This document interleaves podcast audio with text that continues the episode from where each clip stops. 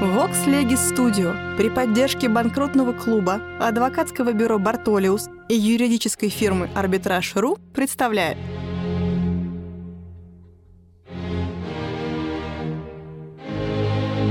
Габриэль Феликсович Шершеневич. Конкурсный процесс. Последствия объявления несостоятельности. Параграф 199 Прекращение возможности для кредиторов самостоятельного осуществления прав. Читает Алексей Владимирович Юхнин. Часть первая. Общее основание. Задача конкурсного процесса, как мы видели, заключается в равномерном распределении между всеми кредиторами ценности, которую представляет имущество несостоятельного должника, ввиду вероятной недостаточности этого имущества для полного удовлетворения всех требований. Но такая цель может быть достигнута в том только случае, если все имущество должника будет разделено между всеми его кредиторами. Это положение, в свою очередь, предполагает, что ни один кредитор не предупредит другого в удовлетворении принадлежащих ему прав. Устранение случайных преимуществ одних кредиторов составляет главное превосходство конкурсного процесса перед общим исполнительным порядком. С объявлением несостоятельности происходит мгновенная кристаллизация всех существовавших до этого момента отношений между должником и его кредиторами. Отношения останавливаются на том положении, в каком они находились во время открытия конкурсного процесса. Закон с момента судебного определения признания несостоятельности преграждает отдельным кредиторам доступ к имуществу должника и ставит на страже особых органов, попечителей, а потом конкурсное управление. Ввиду этого все имущество должника, из каких бы частей оно ни состояло, представляет единый нераздельный объект удовлетворения его кредиторов. Вследствие такого юридического результата и самой цели конкурса, кредиторы только в нем могут найти осуществление принадлежащих им прав. Следовательно, со времени объявления несостоятельности кредиторы лишаются возможности отдельно осуществлять свои права посредством взыскания каждым из них в общем исполнительном порядке. Часть вторая. Иностранное законодательство.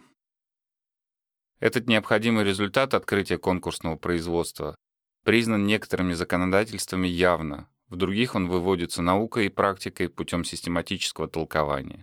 Наконец, в иных странах принцип этот, не выраженный в законодательстве, выводится из самой сущности конкурсного процесса. Так германское право устанавливает правило, в силу которого во время конкурсного производства не допускается в пользу отдельных конкурсных кредиторов ареста или взыскания ни с имущества, принадлежащего конкурсной массе, ни с остального имущества несостоятельного должника. То же начало признано итальянским торговым кодексом.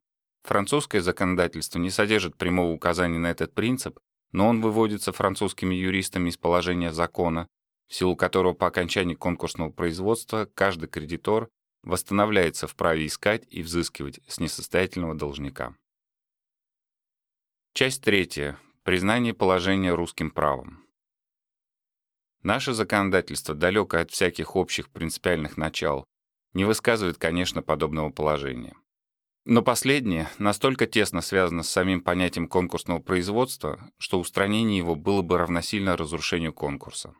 Поэтому наша судебная практика признает вполне единодушно, что кредиторы не могут получить удовлетворение по своим требованиям помимо конкурса.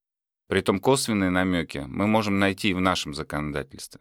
Производство взысканий по исполнительным листам, выданным до публикации признания должника несостоятельным, не останавливается, но все взысканные и еще до публикации не переданные взыскателям суммы представляются в окружной суд, производящий дело о несостоятельности, и обращаются в конкурсную массу. Следовательно, все действия, начатые отдельными кредиторами, обращаются на пользу всех. Закон, согласно с основной идеей конкурса, устанавливает, что с момента объявления несостоятельности ни один кредитор не может получить преимущество перед другими. Следовательно, если весь процесс взыскания прошел, за исключением передачи денег взыскателю, процесс должен считаться незаконченным, и деньги должны быть переданы в конкурсную массу. Если закон говорит об исполнительных листах, выданных до публикации, то о фортеоре то же положение относится к исполнительным листам, которые могли бы быть выданы после публикации. Если, несмотря на объявление несостоятельности, производство в исполнительном порядке не останавливается, то это объясняется тем, что в противном случае с остановкой начатого взыскания издержки по нему оказались бы бесполезно затраченными. Таким образом, ни судебный пристав, ни суд не могут останавливать процесс взыскания, но от продолжения его может отказаться сам взыскатель. Продолжение его может быть остановлено конкурсным управлением. Останавливая взыскание, начатое отдельным кредитором, в интересе всех кредиторов и обращая результат отдельного взыскания на пользу всех, закон не мог предполагать, чтобы издержки по продолжаемому взысканию легли всей тяжестью на отдельного кредитора. Следует полагать, что издержки по взысканию, произведенные отдельным кредитором, если вырученные деньги поступили в конкурсную массу, должны быть отнесены к конкурсным издержкам. В уставе судопроизводства торгового нет соответствующего положения, но оно может быть выведено из тех охранительных мер, которые принимаются по закону в связи с состоявшимся определением о несостоятельности и которые направлены именно к тому, чтобы не дать отдельному кредитору возможности получить что-либо из имущества несостоятельного помимо конкурса. Часть четвертая. Положение не распространяется на залогодержателей. Рассматриваемое начало касается только так называемых конкурсных кредиторов, то есть тех, которые приобрели свои права по сделкам с должником до объявления его несостоятельным. Кроме того, под конкурсными кредиторами разумеются только личные кредиторы, которые, вступая с должником в сделку, имели в виду его состоятельность, то есть вообще все его имущество, а не отдельную какую-либо вещь как особое обеспечение. Следовательно, конкурсным кредиторам противополагаются кредиторы, требования которых обеспечены залогом или закладом. Действительно, большинство законодательств, исходя из самой цели залогового права, сохраняют за залогодержателями полную свободу самостоятельного осуществления их прав посредством взыскания в общем порядке, независимо от конкурсного процесса. Обеспечивая свое право залогом, кредитор, очевидно, не доверял имуществу должника. Поставить его наравне с личными кредиторами значило бы сильно ослабить реальный кредит. Такова точка зрения законодательств Франции, Германии и Англии.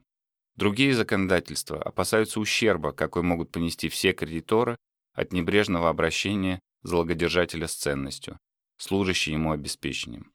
Потому что залогодержатель заинтересован не в том, чтобы продать заложенную вещь как можно дороже, а только в том, чтобы выручить скорее продажей то, что ему лично причитается.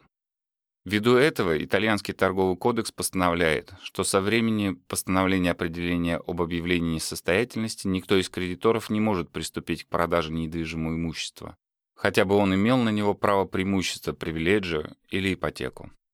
Постановление это встретило резкие порицания, как грубо нарушающее залоговое право. Однако в том же направлении пошло швейцарское законодательство в законе 11 апреля 1889 года, по которому осуществление залогового права при объявлении должника несостоятельным производится не иначе, как через конкурс, а залогодержатель сохраняет лишь преимущество в отношении вырученной цены. Параграф 198. Отношение русского законодательства к залогодержателям далеко не отличается ясностью и определенностью. Закон признает, однако, что удовлетворение кредиторов, обеспеченных залогом или закладом, производится независимо от конкурсного процесса. Так, в пределах ведомства окружных судов действует правило, в силу которого удовлетворение по обязательствам, обеспеченным залогами или закладами, не останавливается вследствие объявления должника несостоятельным и публикации о том.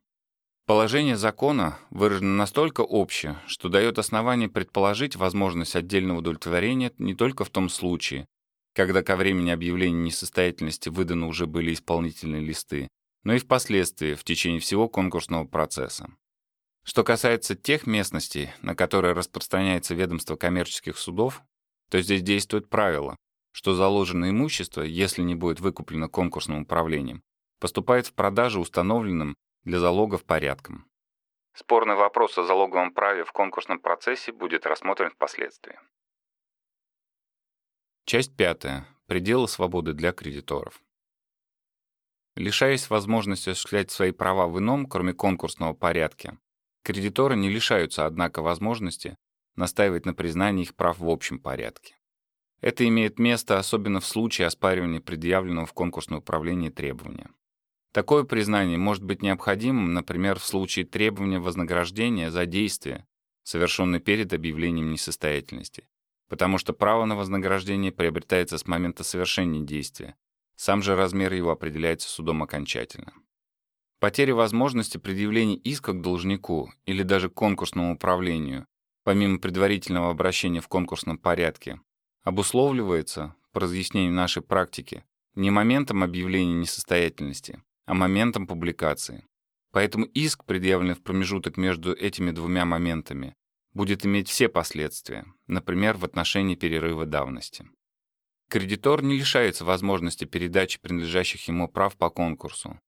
Для той цели, ввиду которой учреждается конкурсное производство, безразлично, кто является обладателем права, потому что личный характер обязательств уступает в конкурсе чисто имущественному. Единственное ограничение по русскому праву – передача прав попечителю или куратору. Устав судопроизводства торгового, статья 437. В одном случае подобный переход отражается существенно на интересах конкурсного производства. Это именно при передаче права такому лицу, которое, проживая вне пределов государства, обладает вещью, принадлежащей конкурсной массе.